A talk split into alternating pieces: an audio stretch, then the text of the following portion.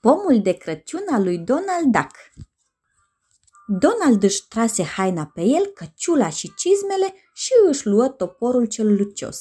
Voia să taie un brad frumos pentru cei trei nepoți ai lui.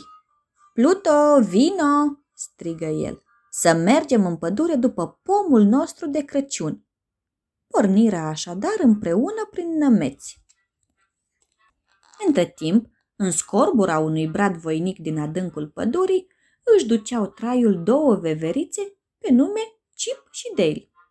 Și ele se pregăteau pentru sărbători.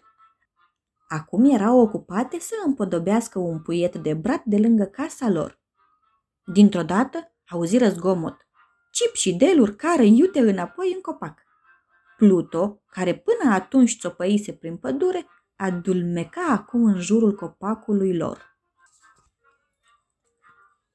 Donald îl ajunse din urmă și dădu o col bradului zicând Ăsta e exact ce ne trebuie. Își scoase toporul și începu să taie. Poc, poc, boc. Bietele Chip și Del erau spiriate și stăteau ascunse în vârful copacului.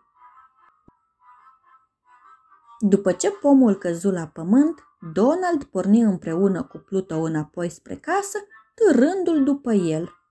Printre crengile din vârf, veverițele se bucurau de călătorie fără să scoată un sunet. Odată a ajuns acasă, Donald se repezi la dulap să scoată toate decorațiunile. Din locul unde erau ascunse, Chip și Dale priveau curioase. Cele două veverițe îl urmăriră pe Donald cum arunca deasupra crengilor de brad ghirlande lungi și becuri multicolore. Apoi, Donald începu să agațe globuri în culori strălucitoare. Pluto îl ajuta cum putea. După un timp, Donald și Pluto făcură un pas în spate și își admirară opera. așa e că arată grozav, întreabă Donald și Pluto îi răspunse fluturând din coadă. Donald plecă după cadouri ca să le așeze sub brad. Cât lipsi el, Pluto admiră pomul de Crăciun. Îi plăcea tare mult și se uita la ornamente și luminițe. Între timp, sus în copac, Chip și Dale începură să danseze pe crengi și să râdă de le tremura obrăjorii la vederea propriei reflexii în oglinda globulețelor. Pluto observă cele două veverițe în copac și le mărâi dezaprobator. În momentul acela, se întoarse și Donald, strigând la el. Pluto, câine rău! Credea că Pluto smulse decorațiunile. Câinele lătră înspre copac, dar veverițele dispăruseră. Donald îi zise lui Pluto. Acum, fii cu minte până aduc și restul de cadouri. Dar de îndată ce Donald ieși din cameră, Chip și Dale reapăruseră. Ele dansară și se jucară cu beculețele. Dintr-o dată, poc! Capul uneia dintre veverițe intră printr-un glob. Dale se prepădea de râs, în timp ce Chip se învârtea haotic cu globul auriu în jurul capului. Numai că lui Pluto nu îi se părea deloc amuzant. Veverițele astea neastâmpărate prea își făceau de cap în pomul de Crăciun al lui Donald. Mărăi la ele, dar nici nu-l băgară în seamă.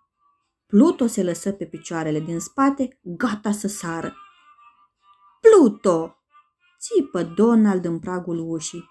Ce-i cu tine? Vrei să dărâmi bradul? Pluto dădu ocolul bradului, dar nici urmă de veverițe. Sărmanul Pluto n-avea cum să explice. Donald mai avea puțin și lua foc de supărare, când, trosc, un glob căzu pe jos. ce e asta?" Strigă el. Aruncă o privire sub crengi și le zări pe Chip și Dale. Atunci Donald își dădu seama că veverițele erau cele care făcuseră năzbâtii și zise Îmi pare rău că am dat vina pe tine, Pluto.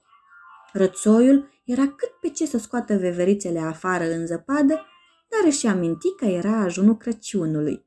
Decise să le dea voie să rămână. Așa că Pluto se împrieteni cu Chip și Dale, iar veverițele își ceruseră scuze. După ce sosiră și Hui, Diwei și lui, cu toții căzură de acord că acesta era cel mai frumos ajun de Crăciun de până atunci. Sfârșit!